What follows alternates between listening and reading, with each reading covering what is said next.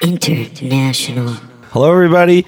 We are called Busey and live from the Fleet Fair, this beautiful South Austin. This is the Anime Town Massacre, baby.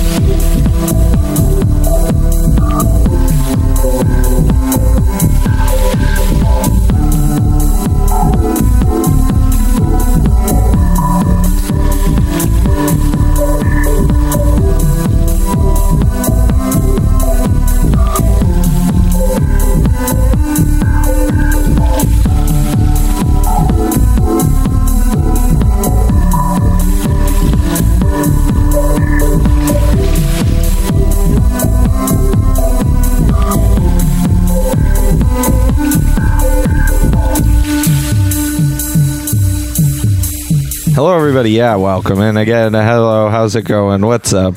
It's good. How you doing? What's up, weebs? Weebs? Is it slang for something I don't know about? Weeaboos. Yeah, weeaboos. Oh. Weeaboos. You don't know what a weeaboo is? No, I'm not hip to that. It's an anime nerd. Really? No. I didn't know that's slang for anime dork. Explain it to him. I don't have an explanation. That's just what it is. It's just what it is. It's a weeaboo. A weeaboo. Oh, okay. I don't know. I think it came from 4chan. Yeah, I'm pretty sure it came from the depths of hell. Fact check. Producer, fact check. Eventually. Confirmed. Wow. Hey, what's up? This is going well. This is just starting off good. Yeah, hello, everybody. I'm Ethan. What's up, Ethan? I'm Beezo over here from Feature This Podcast. Hi, I'm Donna. Hi. What's from up? Nowhere, yeah. Dude. I'm Donna from The Wired. We're acting like it's our first show because we're on GBTM, but we're not doing a Gary Busey. We're not centered and focused right now because we don't have the Buse to lean on. We're thrown off already. Well, we just said something wild too. We are all mentally torn, I think. Yeah. Let's just start off with what happened this week. Can you cue up Natalie Imbruglia's Torn?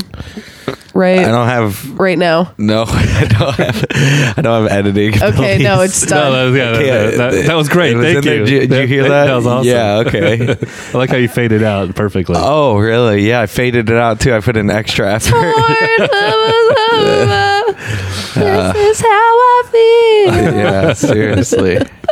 Well, for the first time, we've officially watched all of an anime series. Yeah, that's what we did. I think this is the first time we've talked about a series at all. At all. I think we've thought about doing a series. Well, we kind of talked about Babylon, one of the Babylons from the time continuum.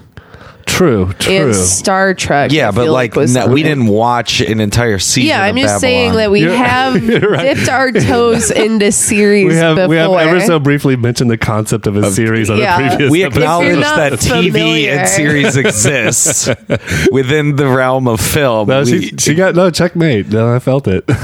Really? I mean, there's plenty of arguments against that. I mean. We've talked about them. Yeah. No, she's right. No. No. Easier to concede. I'm not accepting this. Don't fight this. Easier to concede. I reject your premise. What are you talking about? It's true. We have talked about them. That's a fact. You can't argue with that, baby. Well, but it is true in this case. It is unique that we have all consumed. We've consumed an entire series. Yes. To digest here. Which is a first. Talk about here. Yeah. Not a last. Better not be. I think this is going to be fun and interesting. And also, I don't think it can be less because I know that we are planning something real big, and that thing has two different series with under its umbrella, an animated and a live action, I believe. What? Maybe not. Maybe just no. It has animated. Oh, yeah, it has an animated. It does have a live action. A live action show too. Yeah. Okay. We got lots to cover when that that's we're working on. I hope you like these spicy hints about something that you have these visual cues that Beezo's giving. No, it worked, didn't it? No, it worked. But I mean, like she's like, we're dropping hints. We're not dropping hints. We're dropping visual hints on an audio medium. No, it's because I'm communicating to her. We're not communicating to her. Let me tell you guys, you should be interested already. Absolutely. I don't know when we need to start that. We need to work out the logistics. Yeah, we probably should have started it yesterday. Soon. No, I think the movie comes out in July. So really? I think we need to start next month. So actually the conversation we were having outside about scheduling, I think we've just figured it out. Scheduling is a mess right now. We just want to throw that out there, but we have some big projects planned in the future. Yes. And this is one kind of formulaically we're dipping our toes in the idea of doing a series. We have watched Serial Experiment Lain. Yeah, that's the name of the show. There's an S on the end of experiment. It's plural. Yeah, it's experiments. Well, you know, I normally go by the Japanese title. Oh, personally. Serial Experiments Lain. Spearmint. You know, Spearmint Reinu. They don't pluralize words in Japanese. It has to be intuited. Yeah, they call her Rain. In the Japanese, it's R-E-I-N. Yeah, they also call Alice Arisu. Do you guys sound racist now? that's her. That's how you. Yeah, they call her Alice. Aris. They call. No. She even has a comment about how her name is unusual. Yeah. No, there's no L in Japanese. Yeah, it's a. And so like the translation is an R sound. Yeah, and there's a bunch of R. Golly, he's laughing his ass off. I know. You and I took 4.5 years of Japanese. Yeah. So you look like an idiot. But you don't know what a weeaboo is. No. You've taken 4.5 years of Japanese language, but not culture. Look at this guy. Yeah. He's fucking 400 years old. I know, dude. That was his third college run. They were still inventing Japanese while I was there. Wow. They were still inventing college. Yeah. I started in cuneiform and then it just... I just went from there. Yeah, this is pre-World War II. Yeah. When Beezo was in college. We were still working with the old Chinese kanji. That's how far back it goes. Like Mike Ilitch. R.I.P. I don't give a fuck. Okay, so the name of the show is Serial Experiments Lain. Serial Experiments Lain. I don't remember the colon. Yes.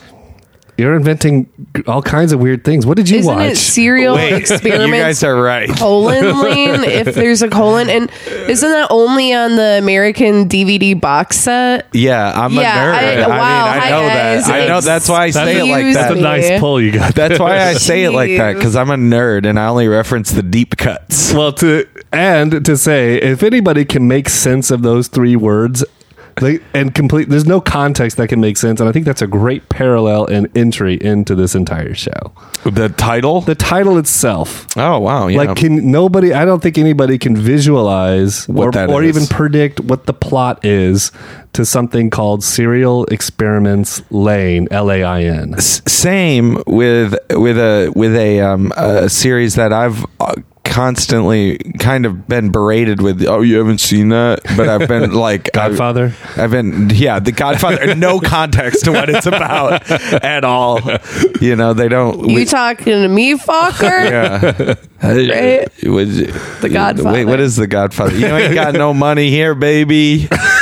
That's the line of the Godfather. Okay, I'm sorry. I'll have what she's had.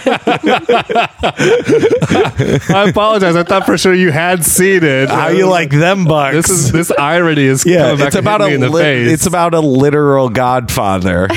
Yeah. I'll tell you, it's the follow up to Bad Grandpa, the Godfather. But I thought you were wearing my Hello Kitty socks. I got like super pissed about that. Neon Evangelion Genesis.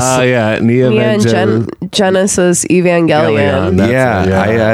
I have no idea what it's about, but I've constantly been like, you watch that? Yeah, no, I've been hammered with that one too because I haven't seen it. You haven't seen it either, no, but it's always roped in. It's all about Ray. That was a deep cut that everybody who's seen Neo Genesis Evangelion is going, boom! It's the blue-haired she might as well drop her mic. I don't even know there's a blue-haired chick. No, it's constantly looped in with Serial Experiment Lain because they're both three words that don't make sense. They probably came out in the late 90s, too. Yeah, they're both like sci-fi heady shows. Kind of stuff. Yeah, like a lot of people draw parallels between the two, which is weird because there's actually another... show there's like Cowboy Bebop. No, Cowboy Bebop's not even Cowboy Bimbop. Ooh, I don't like that. Wait, what other ones are you? Well, there's like this one like director or whatever that did these two shows, and one of them has literally never been released in America. Like you could probably torrent it now or something, but or watch it on YouTube maybe. But there's two shows. Like agent something, I forgot, and then the other one because it just has a Japanese name. Yeah. Paranoid Agent is what the other one's called, but Paranoid it's like Agent, about this kid that's on. Yeah, that one's like real weird because it's like super trippy. It's like pretty sick. A pretty like niche show. It's very similar, like horror, psychological. Yeah. I don't know. What did you? How would you? You've watched this for the first time, Beezo. How would you? What would you? If you had to throw a genre on this, what would you say? Oh man, that is almost impossible. Really? I don't know if this really fits in a category that I could even articulate. I'd say cyberpunk, but. But it's deeply philosophical to the point where cyberpunk. I think it's deeply philosophical to the point where I'm sure we could name 3 or 4 different categories, and we'd all be like, "Yeah, you can make a good argument for that." Yeah, definitely. So it's technically classified as avant-garde horror, and the show was originally made with obviously with a Japanese audience in mind, and specifically made to be confusing to alienate a Western audience. Well done. When the show released in America, because it came out in 98 in Japan, and then it released in America in 99. Okay, like 99 through like 2001, I think was like the VHS release run. Okay. When it came out in America, though, it like people loved it and totally got it, and the director was like really pissed about it. Sick. Oh, that it wasn't confusing enough to a Western audience. Like, damn, they foiled us again. Sorry. Yeah, your microtonal emotions don't work on us. There are like capture them. I noticed this time around watching it, there are like some weird like translation issues though. Differences. Yeah, like what they're saying is not what the English text is reading. Yeah, which is interesting. I like finding those things when I'm watching a show. Yeah, I love it. Yeah. Oh yeah. What other languages do you know, Ethan? Whenever I watch German films, I'm like, they didn't say that. They said that. You're just on the lookout for Hitlers. Yeah. Well, how many times they say it? No, it's like those like because there's like a couple words like in German that they're like words in German and I think like in like Swedish and stuff that describe emotions that we don't have. That you have to use a sentence to describe in English. Yeah. Same with Japanese. Every language has that. Do we have any in American? Not really. We have like colloquialisms, but like there's also an argument for that in another language. Like thought. Like keep your eyes peeled. Like that, cool. That language that doesn't. Cool. Yeah. Like cool is like a colloquialism that like doesn't make sense with like what you read the definition as, like in French they have this used to be poil, which is like owl, but it also means like cool. Yeah, it's like hip is what it meant at the time. I mean, it's not really slang anymore, but isn't it like the ones I'm thinking of are words to describe emotions, like emotive feelings. Yeah, I get you. Yeah, I think what's interesting in this particular anime is because you can't. I imagine it straying too far from the original text can be. to be very obstructive to what the original intent of the piece was. Yeah. Whereas in Akira, for example, what we've talked about on the last feature, there's a lot of liberties taken with the text in the English translations that I think augment a lot of the dialogue, but in other ways it's kind of iffy. But in this case, I think it's almost imperative that they try to find the best English translation, because you're going for, I hope that the creators are going for a very specific idea to convey. Well, fortunately with this show though, there's very little conversation, yeah. And it's more like a voice over, which goes further to my point, is that dialogue is, each word tends to have more meaning to it. Yeah. It's thick. Yeah. Thicc. This is another English word that you take. It's 13 episodes, 20 minutes a pop. I think that ends up being about 5.5-6 hours to watch the whole thing. But it is a long 5.5-6 hours. Really? I always feel like it's short with this. Really? Yeah. I never feel long. Maybe it was because I had a stressful week and I was cramming it in before watching this thing. Yeah. But I really felt the length of this because it's so mentally taxing. You know, each little 5 or 6 minutes as they present a scene has some kind of narrative momentum, a philosophical point, and then cuts short and then starts completely anew with something else. And it's like, okay, I gotta reset my bearings here. Yeah, it's not, I mean, it's definitely not a light show. It's really heady, and like there's just so constant, like, it's like you're hanging over a cliff of existentialism, and you're just like, whoa. You know, it's funny that you say existentialism. Okay, so I watched the series.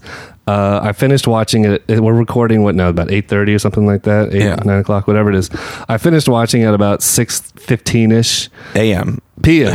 Yeah, right. 6:15, like a couple hours ago. Yeah. I haven't read anything. I haven't read reviews. I haven't read synopsises or nothing, because I wanted to come in here cold. Fresh. Yeah. Just having my own thoughts in my head, and it's kind of interesting to hear that history that you were talking about. Which makes me think I probably should have read up on some of that. But anyway, existentialism was the word that came into my head. Sure. Yeah. But I understand vaguely some, like, you know, modern philosophical concepts, and to me existentialism is, well, this sounds really philosophical and deep, but I don't know I can't apply it in my life. That must be existentialism. That's how I define it for me. Like, there's something non-applicable about it, and that's what I kept putting on here. I use that term in a condescending, kind of negative connotation kind of way. Mm-hmm. Really? Yeah, I do. I understand most people don't.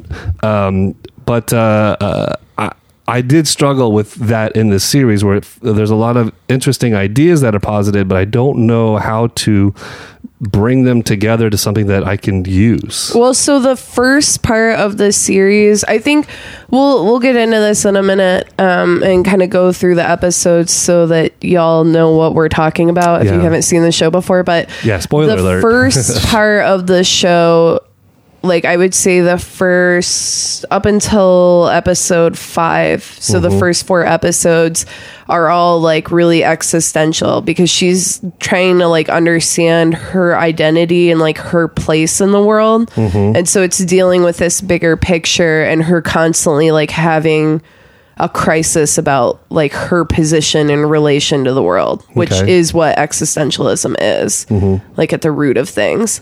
And then the second part of the show, like, I would break it into 2 more parts, I guess, after that. I guess probably until 11, so through 10. So from 1 to 4 is, like, existential. From 5 to 10, through 10, would be, I don't know, like, realization and, like, discovery. Yeah, like, how to, like, solve your problem, or, like, what the next step is. And then the last half, 11 through 13, would be, like, the hero's journey, like the God portion of it, you know, where, like, you become God, which I guess is, like, the cycle of, like, I feel like there's some, like, you, I mean, you were a philosophy major, or minor.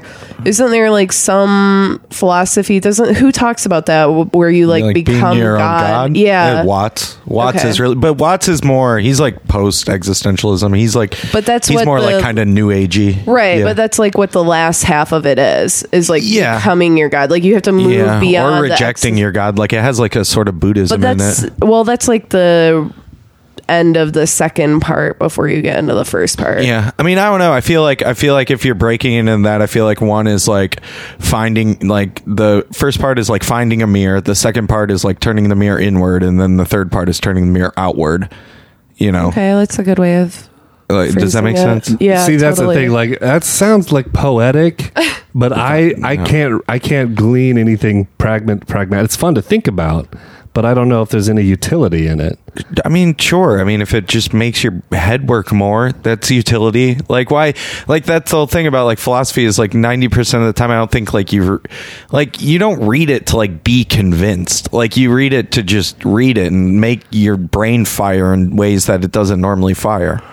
Well, no, I don't know if I necessarily agree with that. It doesn't need a utility. Well, it does. It means that I get something out of it that can change or otherwise inform how I see the world and my relationship with the world, and yeah. I get something out of it.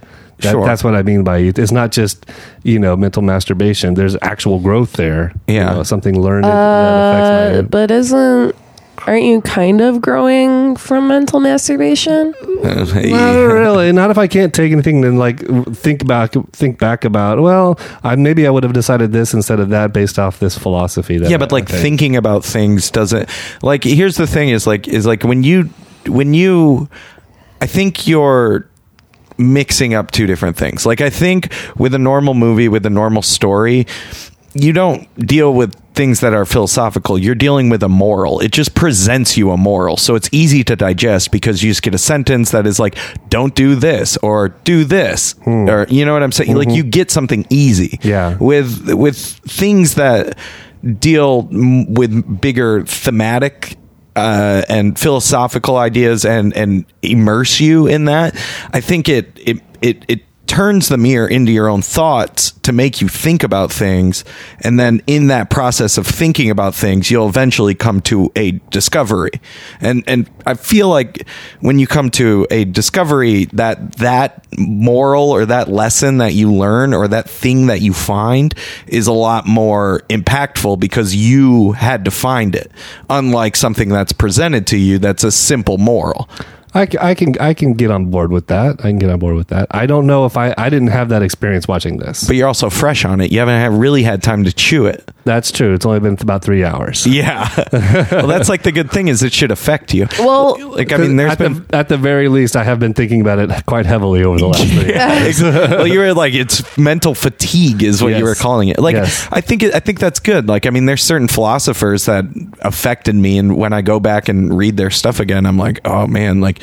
It just gives you something to chew on, you know. Mm-hmm. It makes you think in a different way, and in thinking in that different way, you're like, well, like it expands a part of your brain that you don't normally, a muscle that you don't normally get to flex. Well, and maybe not even like for me, I wouldn't say that it makes me like immediately like think a different way, and then I'm trying to like apply that to things, but the process of like untying that knot, like we've talked about that before off mic, but like trying to like untie that knot or like look at it from different angles is what gives me then, whether I know it or not, is what then gives me the ability to apply that going forward. So it's not necessarily like something, I don't know. Okay. You know what I'm saying? Yeah. And I feel like I'm starting to come from a place of opposition on this, and that's not the case. I enjoyed a lot about this. I don't like philosophy. I enjoyed a lot about this series. But I'm having some difficulty saying like how do I recommend this to somebody? Yeah. Well, let's start with something hard. I think the easiest way is we start with like a baseline, something objective, and like something objective is the artwork. Like, what do you think about the artwork? Okay. I mean, should we just go through like what the episodes are so that we have like an idea? Let's deal with the big sweeping I want to touch on the music and the artwork. Yeah. Well, I want to touch about one thing before we jump into that, if I may. Okay. I want to get your take, because one of the reasons we're watching this is that you presented it. I'm pointing to Donna, and that you presented it. You wanted to bring it up. What was your experience? How did you get introduced to this? What was your experience after you finished it? Like, tell me about that, because I feel like you must have gotten a lot out of this at the time when you watched it. Yeah, I've seen this show. I've seen this series a lot of times. So in like 99 or maybe 2000, it had to have been 99 or 98.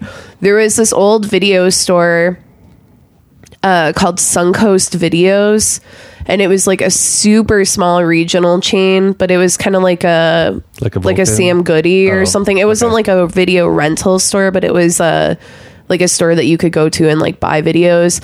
And they specifically had an anime section, which didn't exist anywhere. Mm-hmm. And they also had like weird like movie like posters and like movie like set pieces and shit. It was just a really awesome store, and I went in there, and I would always just like look through their anime section, and it was like crazy expensive because the shit was imported from Japan. Yeah.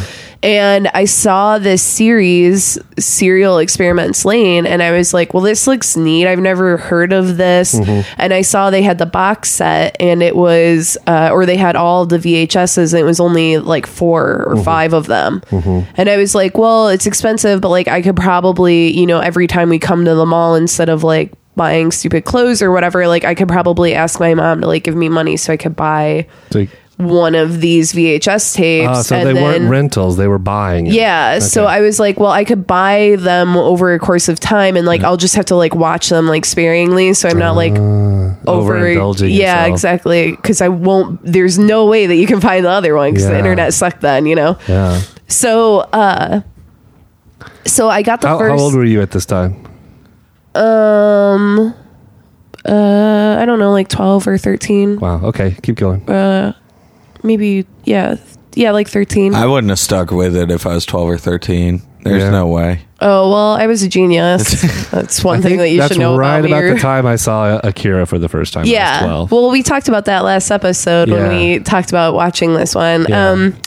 Yeah, so I was about 12 or 13, and I got the first one. I was like, what the fuck? Like, this is, like, wild. Way and it heady. Starts... Spoiler alert for a second when we get into the show, but like the first episode is like really intense, like really intense, and like there is nothing like that that existed at that point in time. And the VHSs were dubbed or subtitled. Okay, how many episodes on a VHS? It'd be like three or four. Yeah. So, yeah, so I get home, I watch it, and I'm like, this is fucking insane. And I'm like, I have to keep watching it. And I like blow through the first VHS, and I'm like, oh, fuck. Like, I hope we can go. I like pull some babysitting gigs, you know? And I like get more money, and I'm like, all right, I gotta like convince someone to take me up to the mall so I can go back to Suncoast so I can get this.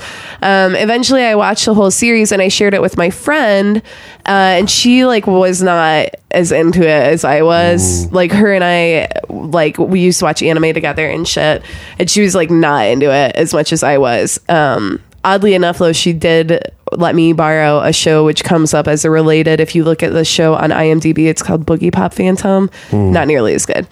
Anyway, also 3 words. Yeah, well, no, Boogie Pop is 1 word. Doubt it. I mean, look it up. I don't know what to tell you. I'm right. So I loved the show. It was just like amazing. And then I finished the series, and I was afraid to use computers. Like, I stopped using the computer for like 2 months or something. It just like terrified me. Everything about it was like really creepy, and I just like I couldn't understand what was going on in the show. And of course, because I couldn't understand everything, I continued to watch it forever. Yeah. And then it's your catcher in the rye. Yeah, it is kind of. And then you're Donnie Darko. Kind of, I guess. I think it's smarter than Donnie Darko, though. No. Okay. All right. Never mind then. Then nothing's smarter than Jake Gyllenhaal. So when I was in college, that video store closed, mm-hmm. Like shortly after I had completed buying this series. So like, good thing I got that all in, but then like I only had VHSs of it. And like shortly after that, then like DVDs were like the thing, and like everyone had a DVD player. So I couldn't watch the show anymore. And then I went to this other old store that doesn't exist anymore, Media Play. I don't even know if y'all had those down here. Mm-mm. Which was like essentially a Best Buy, basically. But I went there, and the store was closing, the one in Michigan. And so they had like all their shit was like 75% off. And they had like a huge anime section. Yeah. And I found the DVD box set of it. Oh, wow. And I was like, I'm buying this. Yeah. Like, I have to. And I bought it, and I lent it to someone, and I never got it back. Damn. Yeah. Well, hopefully they're watching it and sharing it with others. Yeah, maybe. Hopefully. They're probably doing a podcast on it. They probably just look like us. No, he didn't. Yeah, but you don't know. No, maybe on the Wired. He's probably dead now, if I had to guess, to be honest. All right. So it's obviously, you know, not only did you go out of your way to make a big deal about getting this anime, but you were probably the only person. Where were you living at the time? Michigan. You were probably the only person in Michigan who had seen it. Yeah, maybe. Could be. And I could definitely see like a strong connection with something like that.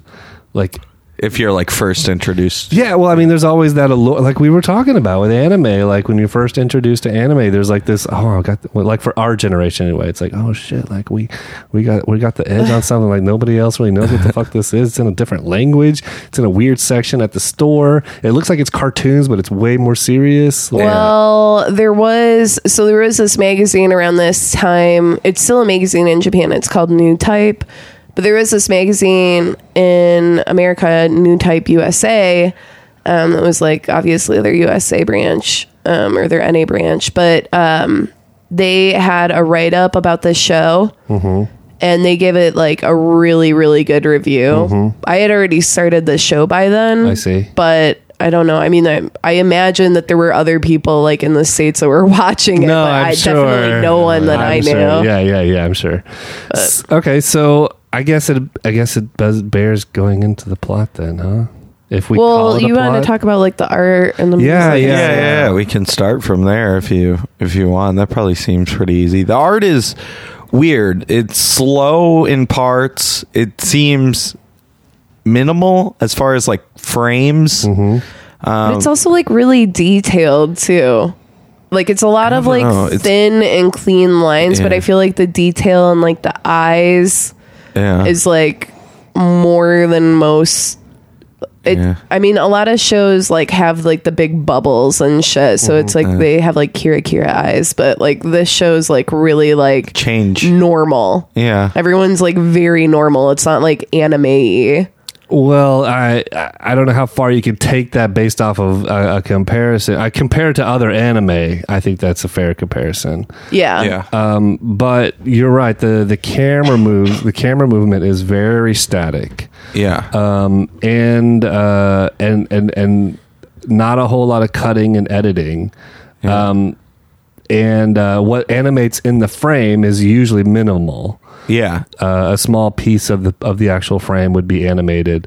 When I first plugged it in and started watching it, I was conflicted with two things. One is like, I'm wondering how much of this is budget restraint. You know, it's a one-shot TV series. How much of it, but then how much of it is intentional? Because if you watch like Kubrick, for example, he has a lot of very static kind of shots or very slow-moving things where not a whole lot's moving in the frame, and that forces you to be contemplative. Yeah, to think about what the heck kind you're looking at. Kind of sit in it a little bit. Yeah. So, and I felt like it was leaning in that direction too. So I was kind of conflicted. Well, maybe they're working with the budget that they got, and they're making the movie with the budget. The budget and letting that be the having those two work in tandem with one another. Yeah.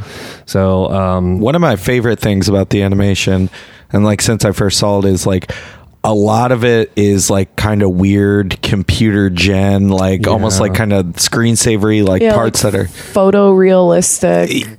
Yeah. Yeah. There's like these weird like computer gen parts that remind me of like old like 90s visualizers where it'll be like even like where it's like a text and then like there's like this orb that's like distorting the text that moves around the frame. I thought you were talking because there's that, and there's like 16-bit like people kind of in it. There's like shots specifically like the Shibuya scenes. There's shots that are like they're real pictures, but then they're like run degraded through a computer, so they look like all fucking weird and shit. Think like intro to like SimCity and stuff when they put like a person in there and it looks all weird. A little bit like that. It is a collage of different types of visuals.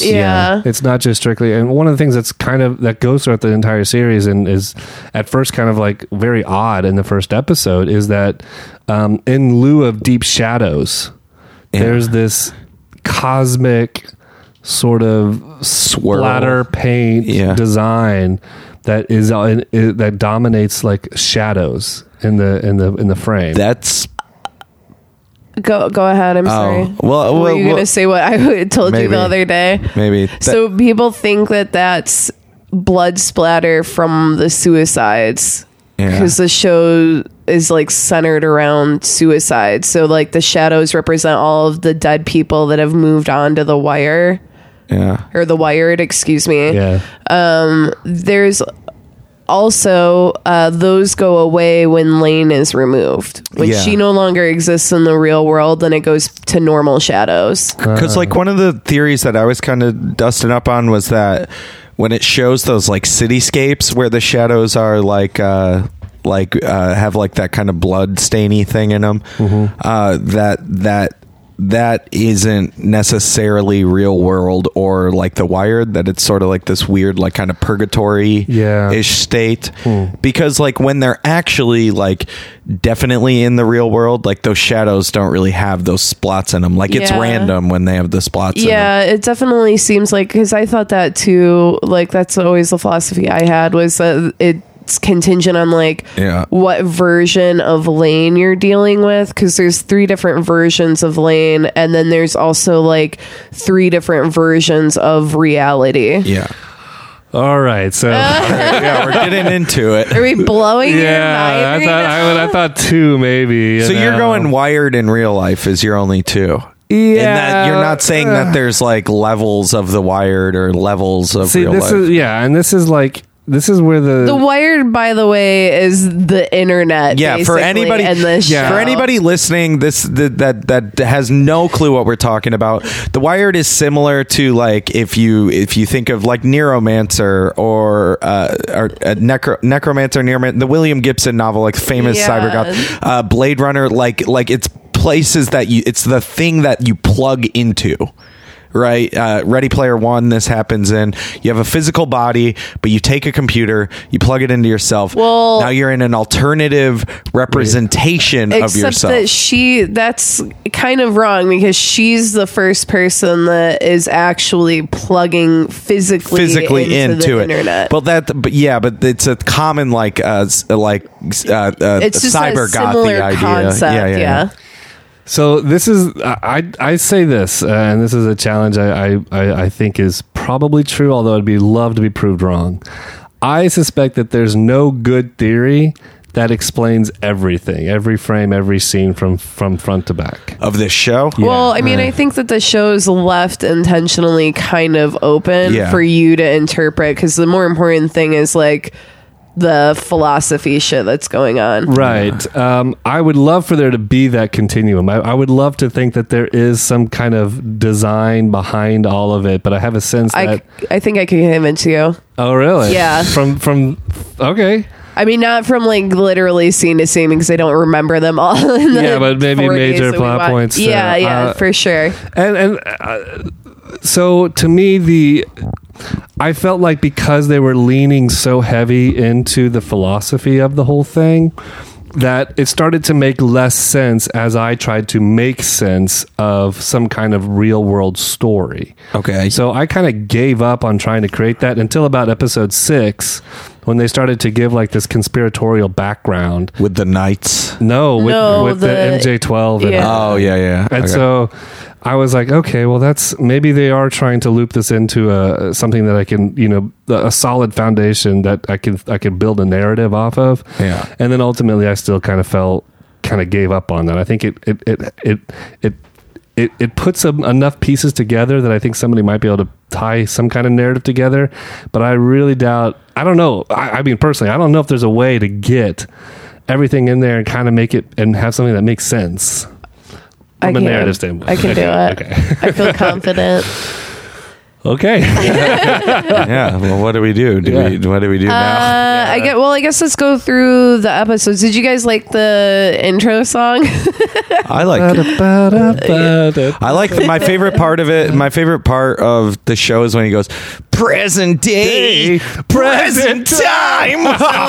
So, do you know what that is supposed to be? So I text you the other day. It's supposed to be because a lot of the Navi is based off of, and all of the computers that you see in the show are Navi is the computer. Mm-hmm. They're all based off of Macintosh computers. Okay. And there was an application on early Macs that was like a text to speech, and that's the voice. That's not one. What? That's not what the voice. The voice is the one where it goes layer one. No, it's the present day, present time voice. No, the present day, present time voice just got yelling, I think. Oh, you know what? I'm sorry. I am mixing them out because I always thought the present day, present time guy was the guy that you see in like episode 8 or whatever. The guy that has like all the computers stacked onto himself. Yeah. And he's like...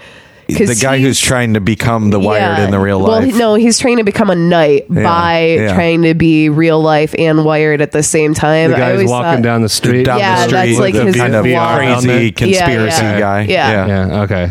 Yeah, no, the episode, when they present the episode titles, is a whisper text-to-speech thing. Yeah, that was on Mac. But there's text to speech. Yeah, but it originated on Mac. Yeah. That voice is originally from an early Mac. And so are the Navis that they use. All of those design concepts are based off of original Macs. The second one that Lain gets, the one that has like the side split and like the top piece. Yeah. It's the second one that she starts to mod.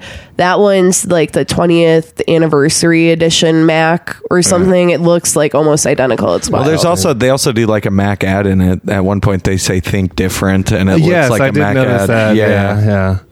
All right. So first episode. Okay. First episode, layer one. Weird.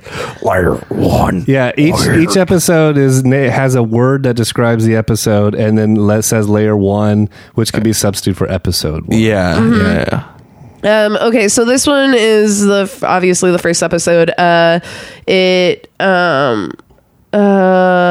This one starts with a suicide. Yeah. Of Chisa. Mm-hmm. Yeah, which is an overarching thread throughout the rest of the show. She kicks off, kind of. You could make an argument, I guess, for the first part of the show as things are starting to be revealed to you, that she's what kicks off the events later on in the show, and she comes back later, too. Yeah. Known in screenwriting as the incidents. What is it called? I just was like totally... The carrot? I don't know. No, the carrot? Yeah. I derailed you. I'm sorry. The incident. There's this moment in the screen, whenever something happens in the screenplay that sets off everything else. It's something like the incidents or something of the catalyst. But anyway, fuck it. I fucked. Go ahead. Incidents. The impotent. The inciting incident. Yeah, there we go. Inciting incident. There we go. The inciting incident of the series is the very first scene. So this girl Chisa is a classmate of Lain, who is the main character of the show, and she is like in, I don't know, like Harajuku or something. She's in like a pretty busy like district, and she is on top of a building, and she commits suicide. She jumps down and is saying that like she doesn't need a body anymore and that the body is useless or whatever. So then all of these kids, Alice, Arisu, she is friends with Lain, kind of. They have a weird relationship. Yeah. She asks Lain if she's seen this, if she got an email from Chisa. Well, there's a girl who's crying in the classroom. Yeah, G whatever. And that girl is crying, and they're like, "Who? Why is she crying? Is because she got an email." Well, who cares? Why would you cry? Email from a dead girl. Email from a dead girl. From Chisa. Yeah. And so they're, and then the kids are like, "Well, this is a prank." Yeah. And you shouldn't be crying because it's just a prank. Right. Yeah. So Lain goes home, and this is our baseline first Lain. So Lain goes home. She gets on her teddy bear Kigu, and which is like a full like one piece pajama. It's so cute. I want one so bad. And she puts that on, which this is again like the main real world Lain, which is the childlike Lain. She puts on her Kigu and essentially blows dust off of her computer that she's never touched, and launches it up and checks her email, and sure enough there's an email for her from Chisa. Yeah. And I forget what she says in the email. I think it's something like like what you were saying at the beginning, where she actually articulates that I don't need a body. Yeah. Yeah. And I want you to understand, don't run away. Like, everybody thinks this is a prank, but it's not a prank. Right. So Lain engages with her, and Chisa's like, "Oh, do you remember that time that we walked home after school?" And Lane's like, "Okay." Like, yeah, I guess I do. Sweet. So you're dead now. Yeah.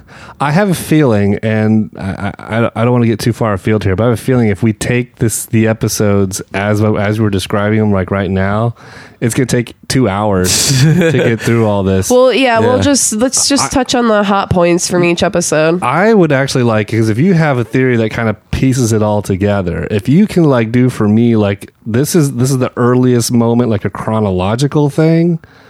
Because it's sure. There's no, the chronology is all over the map in this thing, and I can try. And that would be helpful. Yeah, I have like pretty abbreviated notes to just help keep me on board. So yeah, okay. I can do that. Okay, let me prop this bitch up.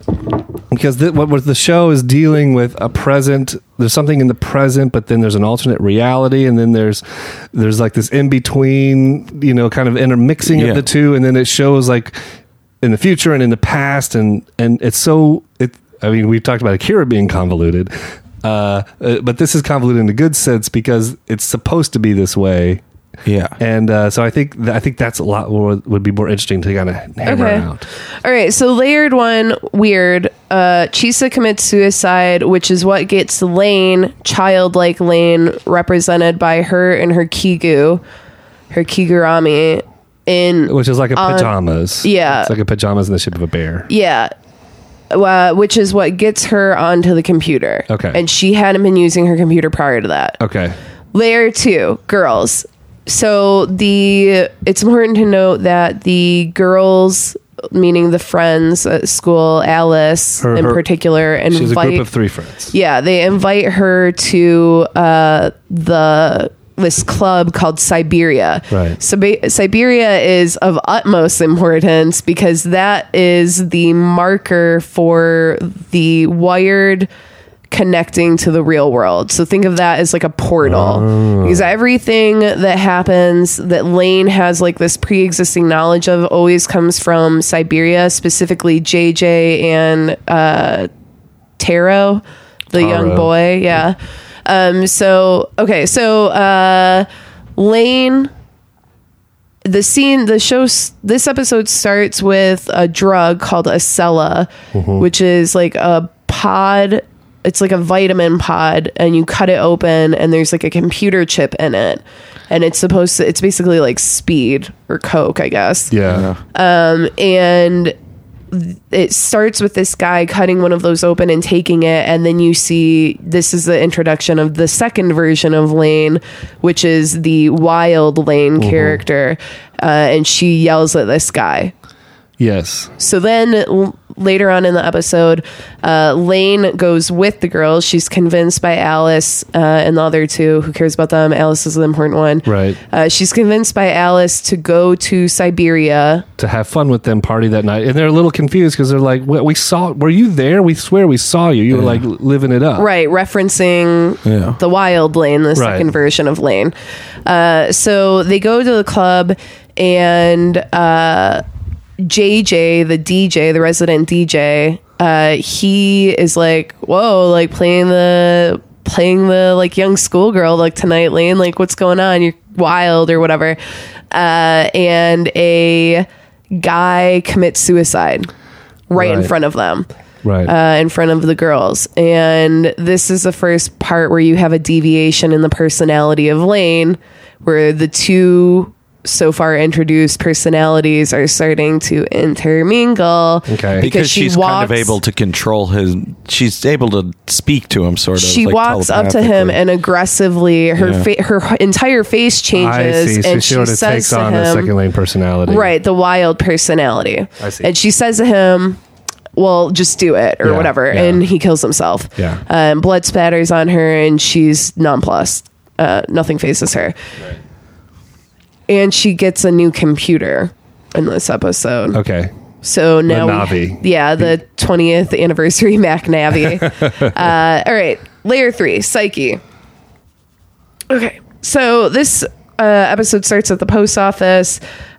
She goes home... Or, excuse me, the police office, the police station...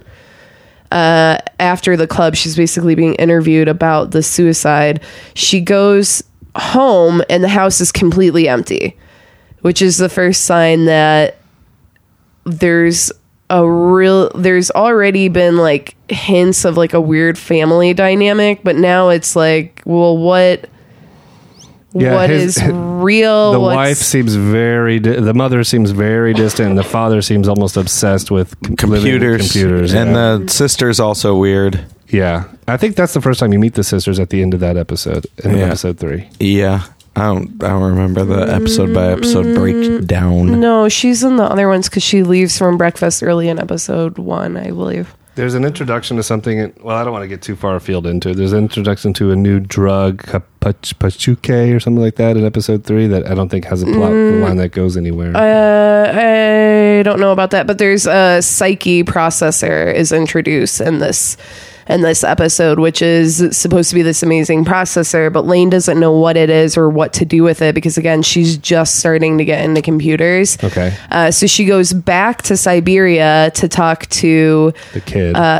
Taro, the young boy, and the other two are irrelevant. Yeah. Right. So she shows him the chip and he explains to her that it's like this super rare, like really amazing top of the line processor, and advises her on how to put it in her computer. Yeah. So she goes back home, and this is the beginning of her being in like the 90. Right, and she gets the chip. I think that's the Pachuke, is the chip. She gets it just, I think it's in the mail or something. Like she didn't seek it or something. She just gets it randomly. It's in her shoe locker at school, and the girls think that it's like a confession. Yeah, a love note. A love note from somebody else. Yeah. The point is somebody gave it to her. Someone gave it to her because which she find out later who that was. All right, so so that's the beginning. She starts putting it into her computer, and now we have the beginning of her starting to like really trick out her computer. The internet, Okay. Layer 4, religion. So this episode is a really good one. This is probably my first favorite of the beginning section. Okay. Because it starts out with this little girl. It's really creepy. It starts out with this little girl. This is where the horror thing starts to kick into effect. Yeah. Pretty hard. Yeah. So it starts out with this little girl, and she's chasing down this guy, like up an apartment building, basically. And then the guy, like, seemingly is dead. Yeah. So Lain starts asking around about this game and finds out that it's Phantoma is what it's called. I thought it was Phantasma. No. Okay. Phantoma. Okay. Yeah. And she's trying to do research on what exactly this is, and this again is like more fuel to just her. Now her computer is like fucking getting the beginning of getting out of control. Like multiple monitors, like shit's on the floor. She's got now a battle station. And she is starting to like get into this Phantoma and trying to figure out what exactly it is. So she goes, of course, back to Siberia because that's the link for the Wired. Well, then she doesn't know that. Doesn't she know that? I mean, she does know that. I don't know if she knows that consciously. Her character may not know that consciously. She knows that. Okay. She has to. Okay. We'll get to that, I guess. Okay. Yeah, I don't know. You also have to discover like what version of her knows it and which version of her doesn't know it. Yeah. And then like what one is she originally of, because there's a point at the end where they essentially say that she's originally from the Wired and then was duplicated in the real world, but then there's also the logical theory, which is she's from the real world and then duplicated herself into... So in episode 4, she goes back to Siberia. So she goes to Siberia to talk to JJ, which is where she gets the name of Phantoma. Okay. And he advises her to email the Knights. And Phantoma is a game that's played in the Wired. Right. Well, that's the game that people have just... So there's like a bunch of suicides that have been popping up, and she's not sure what's going on, but there seems to be like something rippling really weird. Like, in the Wired. For whatever reason, I completely missed this multiple suicide angle that you guys keep talking about. Like, I know the first girl commits suicide, the guy in the club commits suicide, but I didn't really catch a whole bunch of others. There's the blood dripping on the train is like a huge point. Yeah, the train suicide. There's like two scenes that are like revolving around the train. For some reason, I thought that was an accident. The one on the train. Dog, there's no accidents. All right, so the other big thing about this one, and again, this is where this is what I would say. Lain appears in the Kigu at other points, but this is pretty much the death of child Lain is this episode, in my opinion, because when she gets back home, she's working on her Navi and she notices that there's a red laser in her room. Yeah. Now, what we haven't mentioned is that there's been these men in black standing outside of her house the entire time that this show's been going on so far. Meaning... They're introduced in episode 2. No, they're in episode 1. Oh, okay. Well, I missed them then. They're in episode 1 because the one guy is hiding behind a pole and she walks by to try and acknowledge him, and she doesn't see him in the shadows. But you see him from afar. Okay. Because his sister acknowledges them in episode 2. Okay. So it's not just a thing that Lain is creating. I see. They exist in the real world. Okay. Anyway, so you see this laser in the room, and Lain goes up to the window and is at first, she's pissed. And at first she's like, get away or stop that, and then she yells it, and you see like the shockwave of the window and it breaks his glasses with the laser pointer into his eye. Very Akira-esque. It's so tight. Now this that's the end of the 4th episode. Yes, but this is the death of the child Lain, the first original character, and the full explosion of the wild Lain character, because now she has the ability to manipulate matter. Right, which is something of her omnipotence or whatever with the Wired. Okay. Okay, layered 5, distortion. Okay, so we have her introduction of God, but I don't know. Really? Oh, okay. I know. Okay, narratively, this episode is almost entirely about her sister.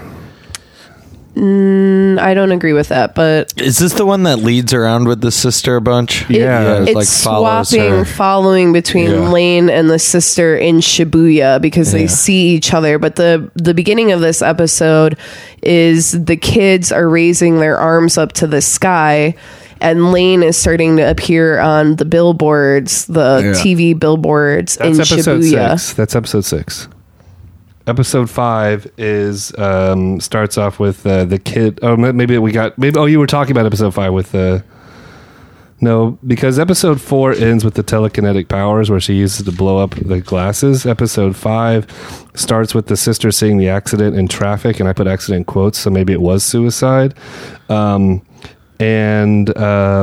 And then, oh, you're right. I jumped ahead. The kids aren't worshiping the sun until episode six. Yeah, and so episode 5 is distortion. Yeah, there's two huge things that happen in episode 5. The big things that happen in episode 5 is that it is following around this sister, and at some point she sees Lain. It's like she ditched school and goes to Shibuya, and she's wandering around, and she sees Lain stuck in the middle of the street, then looks up at the TV billboard and sees Lain on the billboard, then looks back at Lain, but then it's her looking from the middle of the street to the crosswalk. There's like this big hacking thing of all those, of all like the signs or the traffic lights or whatever, right? And then on the image on the screens is Lane's face flashing between these like news reports. Yeah. So this is like, and then not abundantly clear, but I would say this is the beginning of the third personality of Lain, which is the wired / evil Lain. You don't think that's the same one that was in the club? Mm-mm. Okay. They're two different. They have very distinct personalities, and they have two different types of voicing. Oh, so really? You have to pay attention to the voicing for it. Well, yeah, you do have to keep in mind that a lot of the wired voices are sent through like that flanger. Yeah. Well, she talks more aggressively, and I can point this out more specifically later on, where it's like, it might be, now that you say that, it might be more obvious if I were to rewatch it. Yeah. But this episode also has a lot of talk about prophecy. Yeah. Which I was really confused about, and I don't know if it ever had any kind of payoff. Yeah, it does. I'm sure it does. The end of the episode, unless you had more to say, the end of the episode is she, the older sister, goes home and then actually encounters herself in her own home. Well, and the sister that we were following around is the original sister, and then there's a duplicate sister that sees herself, and again you get this swap of perspective. Yeah. And now you're in the duplicate sister's point of view, right? As anyway, the duplicate sister sort of like runs into or merges with the original sister, or takes her up or challenges. I forget what, but eventually, like, her body, like, she like takes over the body of the original sister, or is it a body swap? I don't even know what happened. Don't look at me like I can't believe you didn't get this obvious thing that happened with like this super multidimensional ethereal thing that has no grounding in reality. I mean, do you have a good way of explaining it? No, I just always wonder why the sister always has like the most despondent look I've ever seen on a person. Because the sister's just like a bitch and is like self-absorbed. Yeah, she's just like, she doesn't seem self-absorbed. She just seems like she has like this weird, like there's points throughout this show and characters throughout this show that have faces that are giving off emotions that don't seem out of place, or they seem affected by something that you didn't see affect them. Like the sister always has that despondent kind of 1,000-yard stare. Same with the mom. Like anybody in like the home family unit have that just really weird feeling. Okay, let's just stop going through the show and let's just talk about everything. Okay, the reason why that is because Lain isn't real. She doesn't really exist. She was planted there, and you see that later on in the series. So the original family unit. Okay, so at the end of the show, Lain chooses to erase her existence from the entire mind of everyone.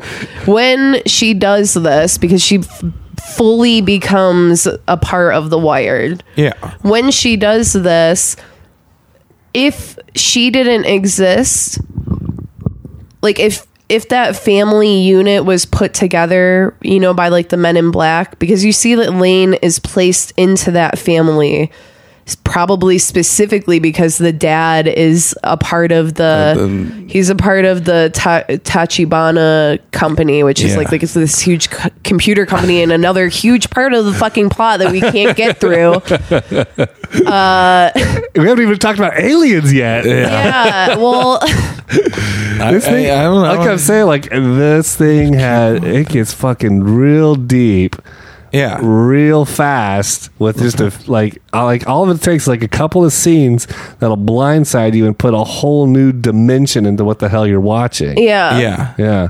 And it's almost like really difficult to like what we're saying. It's like, okay, well, in this episode, this thing happens, but it's almost at some point that almost becomes irrelevant because it's not about that per se. It's how the characters are thinking and what they're saying about how these things are happening that's actually relevant. Well, I mean, the major plot points, I mean, I think I could, without going through each episode, I think I might be able to hit like the major plot points. She gets this processor, which starts her down the path of trying to figure out who the Knights are. Meanwhile, she's maintaining this relationship with Alice or Arisu, which is super important, and she has always, like, out of the family, the most important person is the dad because he's the only one that really acknowledges her existence. So she once she starts trying to figure out who the Wired is when we start, or excuse me, the Knights, who the Knights are, is when we start having this like branch off of the personalities, and she starts getting more into the Wired. From that point, then she has a more serious involvement with the Men in Black, who are directly linked to the Tachibana group, which is the computer company. Then it's so fucking hard. Well, I mean, so it's like you have to talk about some of the plot points in order to explain like the overarching thing of what's going on. Let me take a running start at something. You just finish it out, because it sounds like to me, unless this is just, again, I'm looking too much into it. It sounds like to me, in addition to everything that you're talking about, if we rewind the clock chronologically to the whatever, the 40s or 50s, there was a UFO that landed in Nevada. That part's irrelevant. It's only to say that there are these like there's this conspiracy. One piece of that is Eiri. That's the only thing that you're supposed to take away from that. I was getting to that. That there's a Roswell, New Mexico's kicked in, which follows up with the MJ-12, the scientists of the MJ-12, one of whom is this scientist who go on to do all these major discoveries, who actually is the progenitor of what we would now call the internet, or in this series called The Wired. Yet, he invented this Protocol 7, which is this kind of thing where it merges with some 8 hertz thing that's like an electromagnetic wave that sort of permeates the entirety of Earth. That's a theory too. The resonant frequency that connects everyone. That's a legit theory. And they talk about that about JJ with the DJ at Siberia, how he plays music and it's at this specific frequency that's trying to get people to be into the Knights. So this is the point that I'm trying to set up before we get into Eiri, is that there's essentially 3 different factions. Okay. There's the Knights, which want the Wired to take over the world completely. So there is no more physical world. It is just a world of the Wired. It's all electricity. And then there's the Tachibana Corporation, which does the computers, which have a conversation with Lain and who have contracted the Men in Black to keep an eye on Lain. They want the Wired to be limited and that you can't have a full Wired world. They want the Wired to coexist within limitations so that you still have a real physical world. Kind of like what we have right now. Yeah. With our relationship with the internet. Well, kind of, because another big theme of this is the allowing communication globally. Right. So then there's the introduction of Masami Eiri, who you were talking about, who is the creator of The Wired and is the god of The Wired. And he's the first person that kills himself because he doesn't need a body anymore now that he's in The Wired. Yeah, and Protocol 7 is something that was written into the code or into the being of The Wired that allows his body to exist in The Wired, or his psyche to exist in The Wired. Consciousness. Yeah. And but that also sets the stage of the fact that the people can die, and they don't die. They die, and then their consciousness exists in The Wired, which is like this very... It's like a dreamscape. Well, kind of, because... Later, when she's having one of the many conversations or confrontations that she has with Eiri, one of the Chisu or Chisa appears, the girl that committed suicide in the first episode, and she says something along the lines of like, well, this wasn't what I thought it was. Like, I shouldn't have killed myself. Almost implying that she can't exist in The Wired because Lain is omnipotent. She doesn't exist because she doesn't solely exist in one state and never solely existed in one state. She's able to view everything like a god. My impression of Lain in the end is that she was first invented in The Wired by Eddie, and then this other company figured out how to do some like genetic technology or whatever, and they genetically created her in the real world. And then the entire show essentially is this real world genetically modified, this genetically created, computer thing that starts to realize who it is. Or what it is, and then other people have varying interests in directing her fate. So that's why she coexists with both the Wired and reality. Is that she is a genetic incarnation of her digital self that was invented by Eddie in The Wired. Yeah, I mean, I think that's a good way of explaining it. I think that she was like some kind of code that was supposed to protect Protocol 7, and in Tachibana trying to break Protocol 7 because Eiri has a similar idea of the Knights, where he wants the internet to just be free to everyone, or The Wired to be free, and then no one needs bodies anymore because he wants to ultimately be a god. Then there's Tachibana. This whole other subplot with a guy who's like using kids to use their psychic power to harvest their psychic power for something. You know what I'm talking about? Yeah. I feel like, of course. I don't know how they're involved. I don't know. I feel like that was sort of like just kind of a weird, like kind of parallel story. I don't know if it's like, I feel like it's kind of like representative of this whole kind of like hive mind idea that like the internet kind of fringes on. It's like the idea of like, oh, well, it has the consciousness and the ideas of everyone in it. Yeah.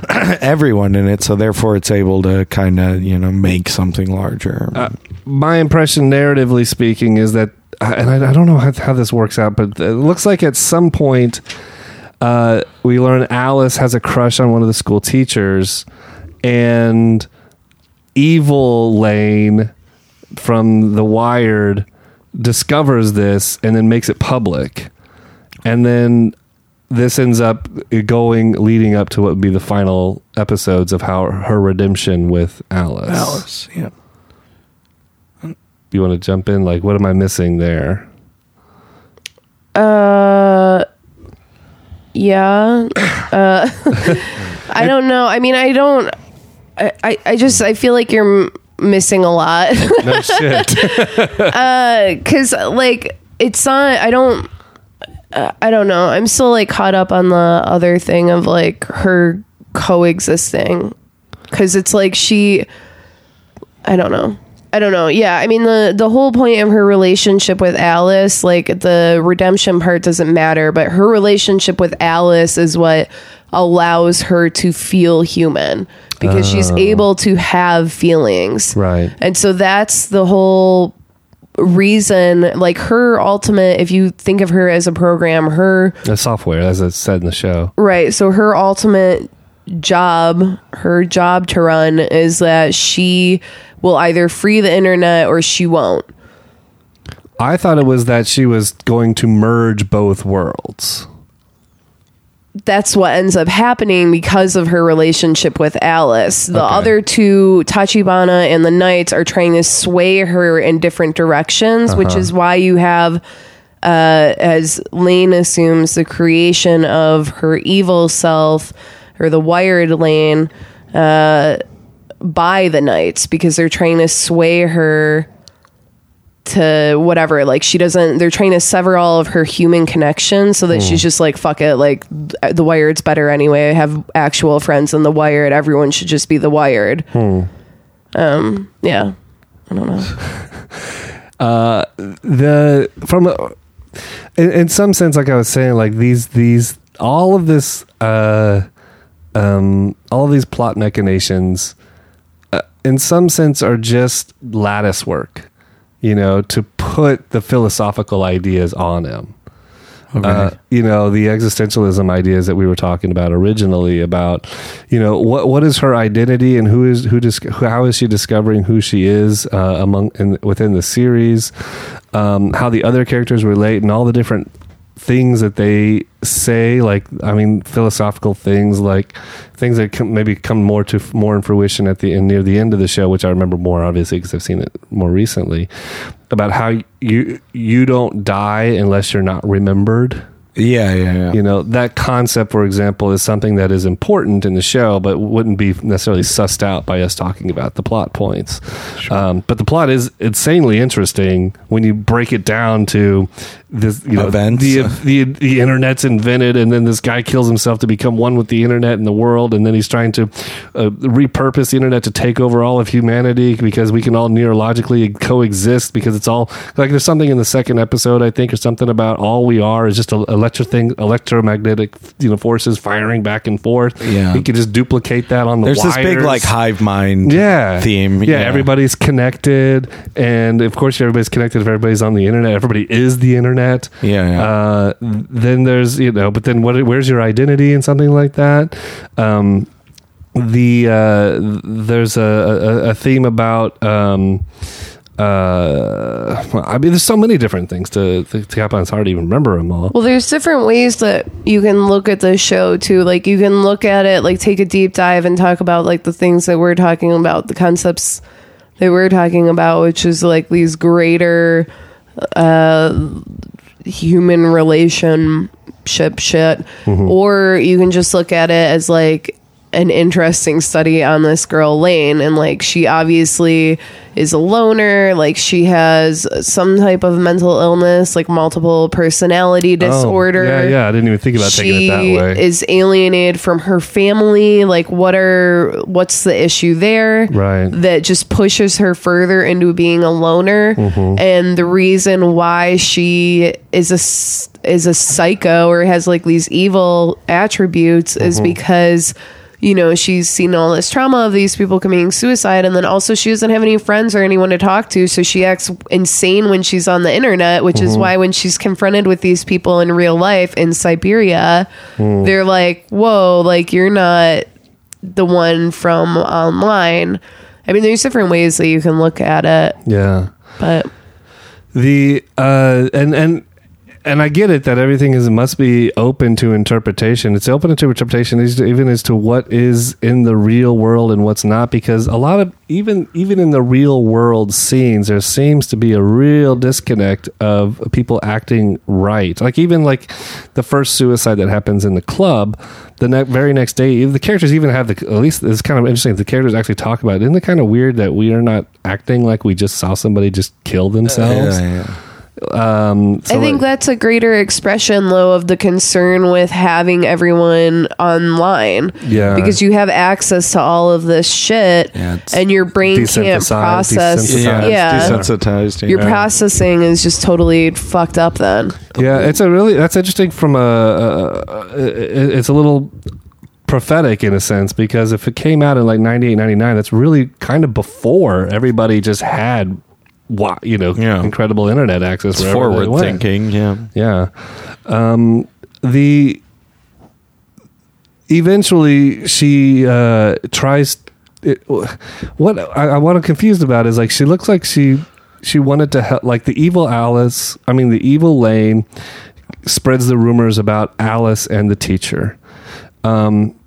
Nice Lain, a real Lain, present day Lain, wants to fix that and does so by like wiping the memory of everyone except Alice. So originally, right? So the question is, and this is where it gets complicated and has to do with Eiri more about what allows you to be a god, or I guess with the factions and what one she wants to play into. Yeah.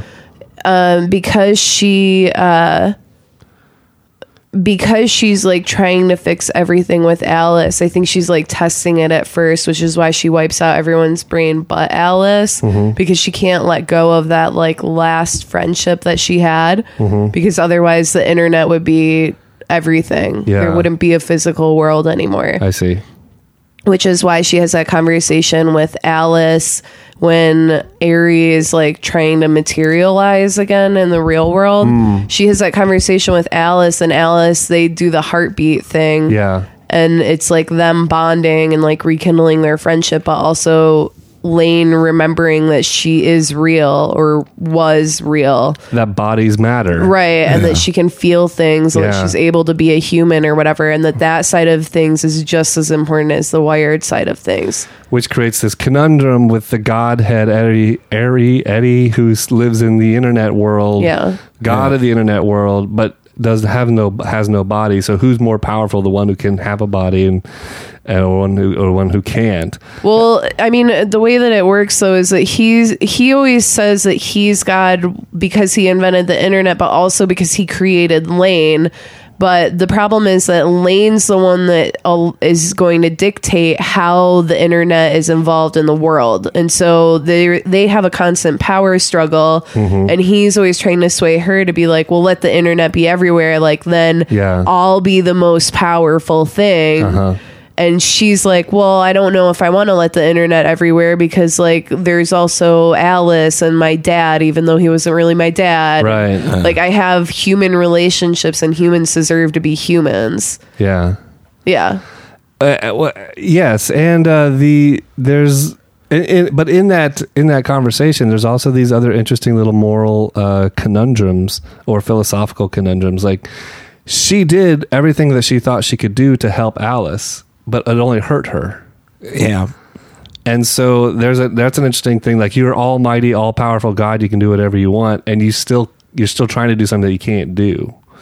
I thought that was, I don't know if that's an intentional message that was trying to be made by the narrators. Well, if you go back to like the other idea that I was saying before, of like where she is still a girl that has multiple personality disorder. The problem is that she's narcissistic. She's narcissistic throughout the show, and even with her final solution to this problem, she's so narcissistic.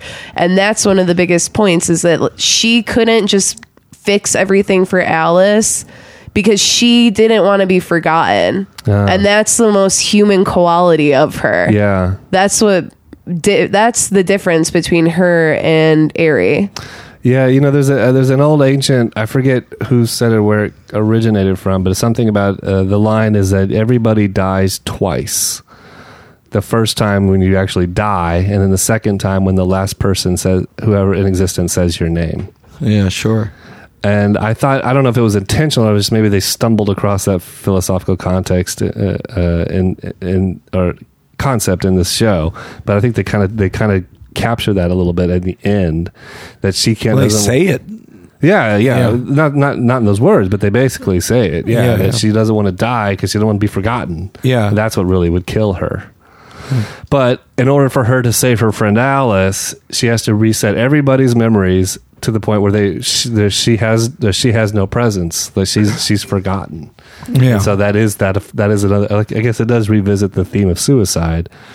because that's her suicide. Although they don't really go full tilt suicide because you still have her, and she exists, existing in the in the ether, so to speak. Yeah. Where does she actually exist in the end? Well, she exists. She's like the one that monitors internet real world communications, basically. Like, she's not the god. She lives between both states, so she's monitoring how those things affect each other, the relationship that they're able to have. Yeah, like that's why she's able to like flow or like pop in and out of different places. Yeah, because at the end, like, you see her her sister runs into her and think she knows Alice. Who she is. That's Alice. Future Alice. Oh yeah, future Alice. Yeah, shit. Yeah, she pops back in to see the family. This is what I was talking about at the beginning, that she pops back into her family and sees that the three of them are having a meal together, and which again would imply that like that family existed prior to her, which it makes sense that like the mom and the daughter would be cold to this girl when the dad, that's like a part of this computer company, like knows the importance of trying to well, he didn't bring her home, but the Men in Black did. Oh, okay. But nonetheless, I mean, like, he's part of the computer company, so he understands like the importance of like the human body that she must have in order for them to get what they want out of this protocol or whatever.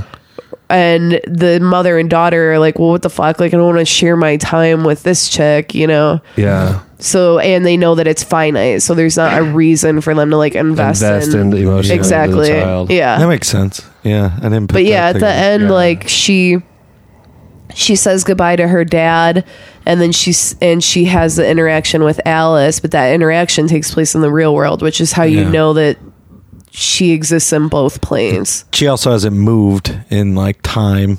She looks younger. Well, almost. That's the thing. Yeah, that's what's hard to tell in that scene. We were talking about that when we just finished the last episode. That the last scene, Alice is older. Yeah, but it's hard. Right, yeah. She's like in her 20s or something.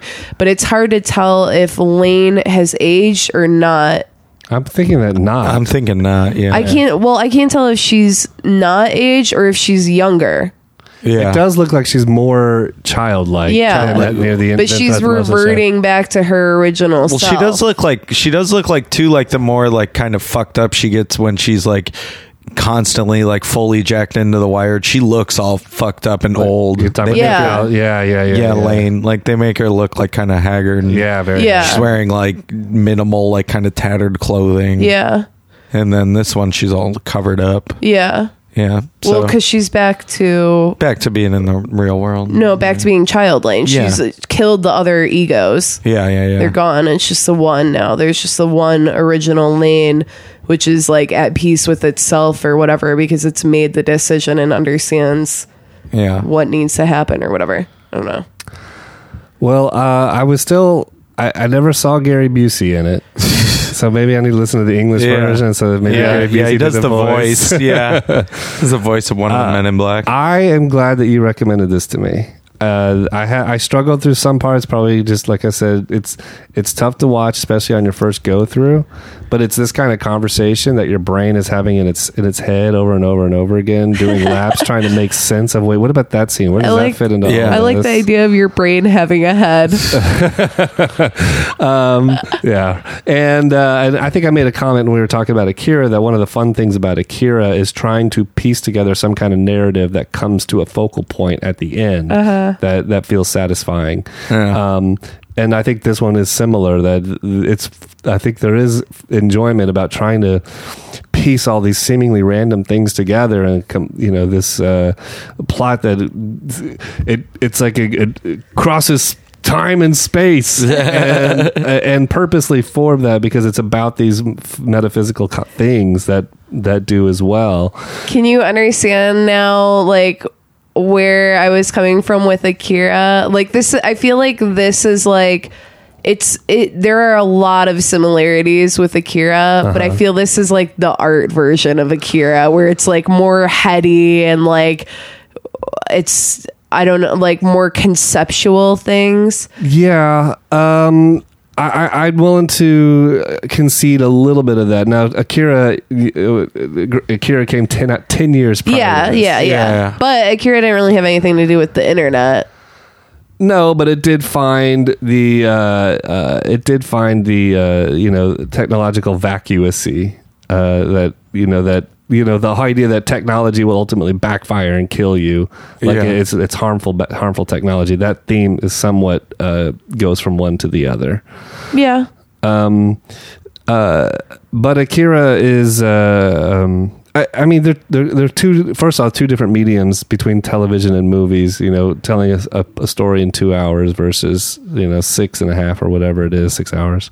Well, episode 10 and 11, you can essentially eliminate. They're basically recap episodes. Well, yeah, the first 9. There's like 5 minutes of like actual. There's a legit recap that happens at the beginning of episode 11. I believe. I think it could have a good edit too. Yeah, I was thinking about that. Like it might be pretty interesting to do a fan edit that really does start with the alien, because I like the chronology of the whole thing, but really like. The arc of the show is Lain, the genetically modified computer person or whatever that's been created, figuring out who she is. That's really the arc of the show. So it makes sense to start with that and end with that. But you're right. It would be interesting to kind of, maybe you could take out some of the stuff that feels excessive, like the kids thing with the psi-powered kids thing. I don't think that plays much into it. Yeah. I think you could delete most of that. What are you talking about? Psi-powered kids? Well, the scientist that she talks to, who dies but doesn't die, who had an experiment where he sucked out the psychic power of kids. It's a little excessive. And it distracts, I think, like from what the main points are. Well, he has one piece of usable information in that diatribe, which is just something about the Knights. Yeah. Again, it's something that loops back to the Knights and points the finger that she needs to like continue to investigate that path. Yeah. I think there's room to make a version of what's available that maybe satisfies what I would want. Something has a little more narrative bridge work and less scattery in its philosophical art filmy. Yeah. Well, I like ideas that are really explored very specifically. Scattershotting stuff, it doesn't work as well for me. Well, I mean, I think the issue with this show though is like we've said multiple times, it's so difficult to explain what someone's getting into. So I think the problem when you first watch it is that you don't even know. There's no grounding.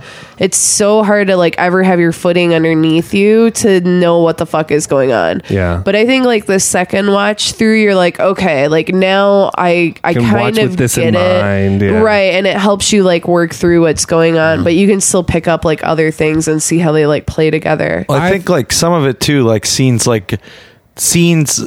It seems like there's multiple threads and scenes are kind of chopped up and then kind of pulled out randomly and placed kind of randomly. So it does kind of scatter it in your head a little bit. Yeah, that's true. Except it seems that each episode does stay true to the theme of the title of the episode. Sure. Yeah. So definitely. even the weird sort of, taking plots from all different things. But there's some sort of connective tissue within each little layer. I think the more I've watched it, every time I think the episode name is like so surface level, I don't even think about it. Like it doesn't even register with me. And sometimes when I like specifically this time, because I had to write the episode names down, I would look back up at them and I was like, why was it named this? Mm-hmm. Because I'm just focusing on like the actual string of like narrative, the plot points, not the super stupid like superficial garbage of like why it's named that, because that stuff never has anything to do with like the real like arrow of the story. It's a fascinating piece of work. Really is. Thank you. I made it. Good job, Ethan. I don't know who to recommend it to. Somebody who at least one has a taste for anime, two has time and patience, and three is willing to dedicate the mental gymnastics it takes to sort of to want to piece it all together. I think it's good. I mean, like, I would just recommend it to anyone that has time or like wants to watch something interesting, because I think it's just so bizarre. There's not really anything like it. Yeah. And I don't think that I don't think there's nothing like it because there isn't a need for it or a want for it. I just think that it's like trying to solve a murder or something. And it like to piece it together is just so complicated that I don't think people want to go through the effort. It's also the good thing about it too, is that like with some films like this, like when you start piecing together and like you're really like it kind of falls on itself. Like I think this one's really strong. Like I think like the philosophy and the story, it's like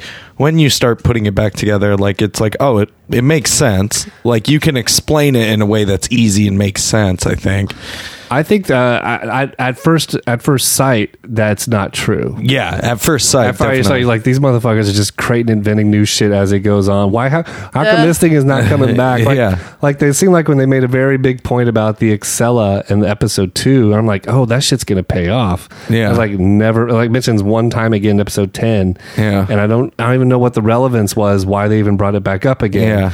So. There's things like that feel a little bit I don't know, like, well, I mean the Accela, like I can make an argument for it, which is that because it is like a chip, people are already connected in a more meaningful way to the wired, but it's this underground thing that no one, like it's not really known, and the government is trying to shut it down, which is like what Tachibana Corporation is trying to do. You know what I mean? Yeah. Like there are parallel, like you can pull these little things from it that make sense and help build the overall story, but it just takes multiple watches. And this is it's funny because like it's difficult even to pin down the narrative, the actual story between what's happening when and where. And then after, once you kind of have an idea of what that is, and you're like, okay, now what's the message that's being said here? What's the philosophical angle that's going for it?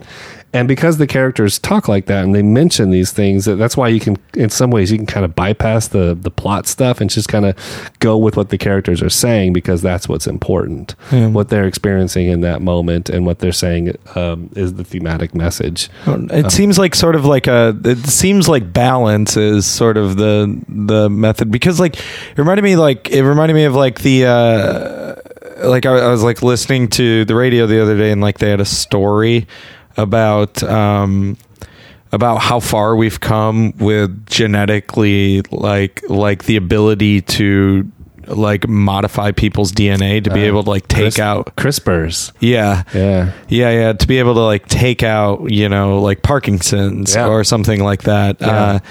And then so doctors potentially have the ability to create designer babies for people. We can all be LeBron James. Yeah, you can make whatever you want, essentially. Mm-hmm. But then I have a rat baby. Yeah, but then there's also like this a watch group that's then watching these doctors who are already like making designer babies is like completely against the Hippocratic Oath, like or whatever scientist. I don't know. There was always a very convincing argument at the beginning of Gattaca. Where I haven't seen Gattaca in so long. I love that movie. That movie's so good. Sci-fi movies ever made. Totally. Yeah, because they're always like, get to the chopper. What? There's this line back to the beginning of this episode with how we don't know any movies. There's this line at the beginning of Gattaca where the doctor is talking to this family and he says, "We're not creating a child, you know, out of whole cloth. We're just creating the best child that you can create." Yeah, you know. Yeah, it's fucked up. It's fucked up shit. Like the morality is saying, look, if you had 100 babies, you know, this one would be one of them. Wouldn't you rather have this one rather than the one that's going to die at 37 from heart failure? Yeah. You know? Well, that's like the funny thing is like, it's like, I remember I watched that movie in high school, like bioethics, I think is what it was. We had a bioethics class. Sure. And, we watched that movie, and, it's just funny to think of like, like back then it's like this is fucking, you watch like some like Gattaca and you'd like be like, why are you even talking, like this won't even ever exist. And then you're like, holy shit, later, 10 years later Newsweek. yeah 10 years later just on NPR they're like, oh yeah, this is there's already a watch group to like watch the people that can make babies. Like I'm like, fuck, like shit, because like even like you, because you think about it, like a lot of people too, like with William Gibson are like, man, he really like hypothesized the internet like back in like, you know, early 80s, you know, and then you look at it now and it's like we're almost to the point where we're beyond that, like where it's like we've already dealt with these issues and now we're at something. Because like I was thinking about it when we were watching Lain, like these are issues that in potentially like 10, 11, there are issues that are coming up now with kids of like, with like, oh, you're fucking drone because you just stand around looking at your phone all day. And there's all those like shitty memes that fucking weirdos share. That's like a person looking at its phone, like turning back into a monkey, you know, reverse evolution, but they're looking at the phone. Yeah. Like you already have people dealing with this, like, the idea of like you have a second ego on the internet, you have a second life, you present. Well, that's existed since the beginning of the internet, though. I know, but what I'm saying is that you're finally reaching the point to where it's so available. Yeah, you're not dealing with a bunch of people who are deciding for the first time, I want to try this. You're dealing with an actual generation of people who grew up doing that. Yeah, and like once it becomes like this natural thing, like we're at the tail end of it being a choice, a new thing, a choice, something interesting, where you have people now that are growing up with it. And you're thinking, like, I was thinking like, can you imagine in like, I don't know, like 20, 25 years. I it's putting a time on it is stupid because like when you watch like a movie from the 80s, it's like in the year 2005, we'll teleport to the moon. Yeah. And it's like, we'll have war with bugs, you know, just wild shit. But like to think of like someone reflecting back and like watching a piece like this and then being like, oh, we've already like dealt with all the, like, that makes no sense. Like it didn't go that way. Yeah. Like, what are you talking about? It's just funny to think like that's not really that far off, because you look back at it now, like in the 90s, it's like you really had to be a futurist to kind of make this. And then now it's like, you know, because you think of like something like Black Mirror that's kind of perpetuating the idea of like futurism. Yeah. Well, the dangers of futurism. Yeah. I think this show is like really like, I don't know why it's been doing that lately. Yeah. She's turning into the Wired. Okay. Evil Donna's coming out. All right. Well, there I am. Yeah, I think that this show is like really like Black Mirror-y. There's a lot of parts of this show that I'm like, oh, this could like easily be just totally ripped off by Black Mirror. Well, and also the whole evolution, you know, it wasn't that this little tangent that you went on is not far removed from the thematic content of Lain. There is conversation about, have we reached our evolutionary potential, and is becoming digitized the next step in human evolution? Yeah. And who's to say it isn't? Lain.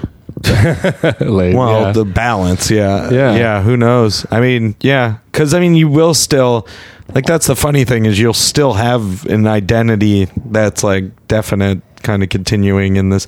Because it's also funny too, because like you look at something like even Ex Machina, when we talked about it, like the idea that the without it seemed almost without purpose that through our input and use of the internet that we have essentially created an AI because we have hive-minded all of our thoughts, all of our knowledge. But it's getting to the point, because if you look at AI, it searches things, but it's starting to figure out how humans search things to like find information. So not only are you getting just the pure like encyclopedia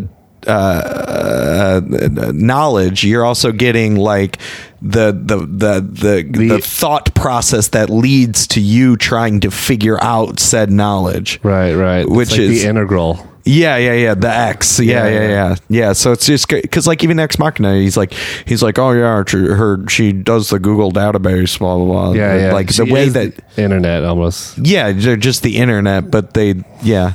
It's just crazy to think that we kind of, just kind of accidentally create AI. Yeah. Whatever. I don't know. Or we just go into a dark ages, or it's just like everything fails, all the infrastructure fails, and we go into a fucking dark age. I don't think that's possible. Well, I mean, it would take Armageddon at this point because everything is so backed up redundantly, and the internet you can't destroy the internet. Because I'm sorry. Are you familiar with Y2K?